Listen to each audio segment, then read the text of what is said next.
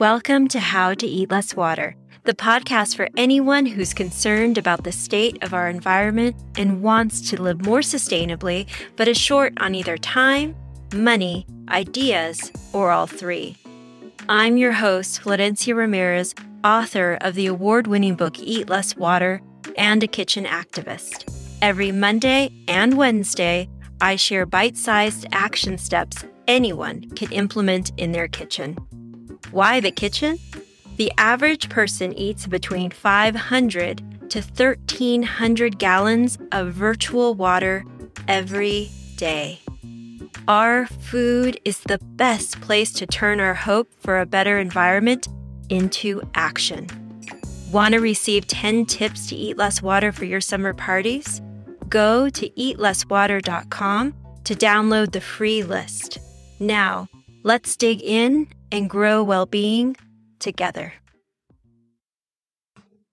Welcome to the How to Eat Less Water podcast. I'm your host, Florencia Ramirez, and author of the award winning book, Eat Less Water. I'm currently vacationing in Italy in the Tuscan region in a town called Lucca. It's been extraordinary. I've been eating my way through this region and especially in the town of Lucca.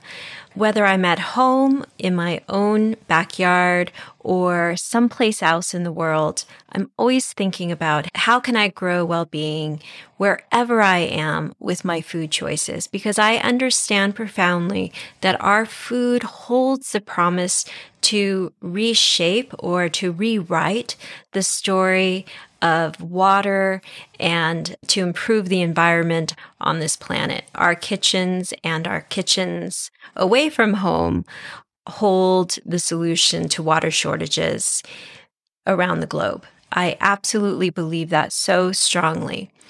I'm in Lucca for a really wonderful friend, dear friend of mine, Tony, who um, is celebrating her 50th birthday.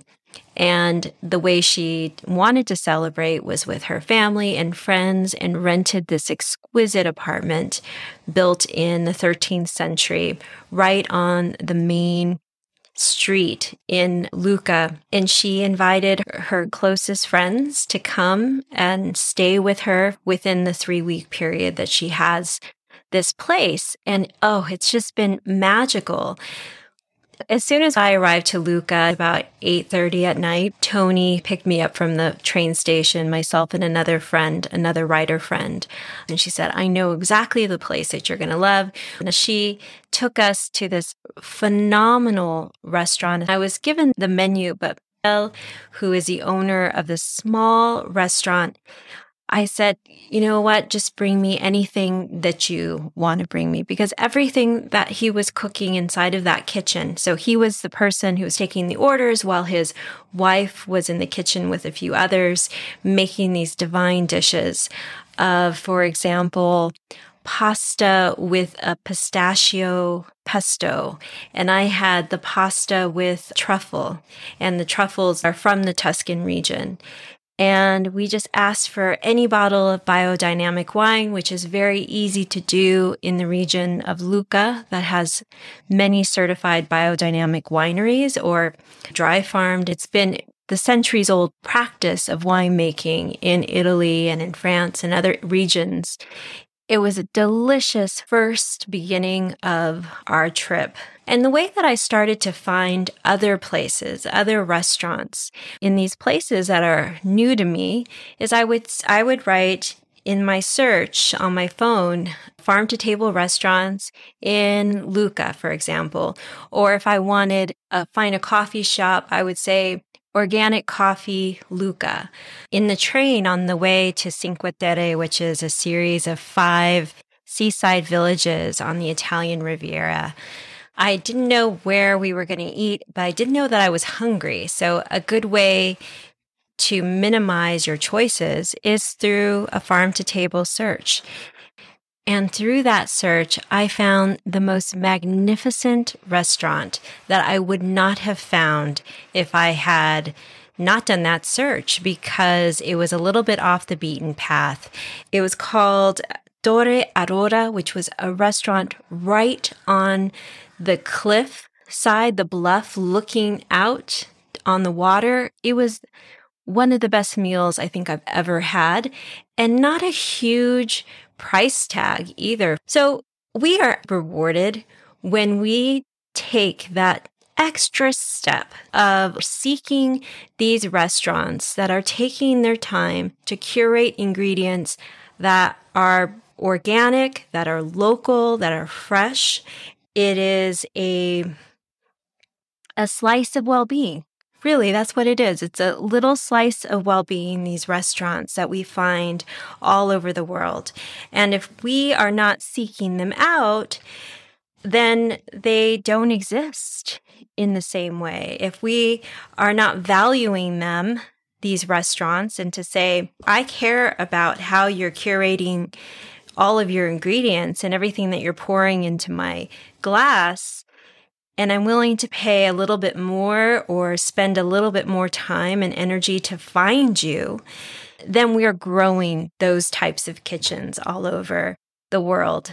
Another place I found as a result of searching farm to table restaurants in Lucca resulted in a magnificent wine tasting experience at a place called Vini Liquori Vanni in Lucca, which I would not have found because every place you pass in Italy, especially, there's so many places to go drink, coffee shops, restaurants. It's hard to make a decision. Vini Liquori Vanni serves food, but it has the most extraordinary wine collection. And by reading about it, I saw that they had a cellar. And so we went to the wine shop, myself and, and my friend Tony, and we went down into the cellar. And had I not read about it beforehand, I may have missed that there was a cellar there. The cellar was built in 200 AD. So as we were walking through these little rooms in the cellar in this cavernous space that had thousands and thousands of, of wine bottles, we came upon this one room that had this long wooden table with some bread and some cheeses with some glasses of wine. So we knew that this was a space for tastings. So we went back upstairs and asked, how do we do this? How do we make a reservation for a tasting? And the next day we came back and had a tasting for four people and they asked me what kind of wine I interested in and I said I would really love to taste biodynamic wine. So the four wines that were curated was biodynamic and we had the most extraordinary time in this setting inside of a cave that was built in 200 AD. I mean, it was it was definitely one of the most memorable experiences of my trip. But again, the reward, it was because I made that effort to find a farm to table restaurant. And it didn't take me a lot of time or a lot of research to do it.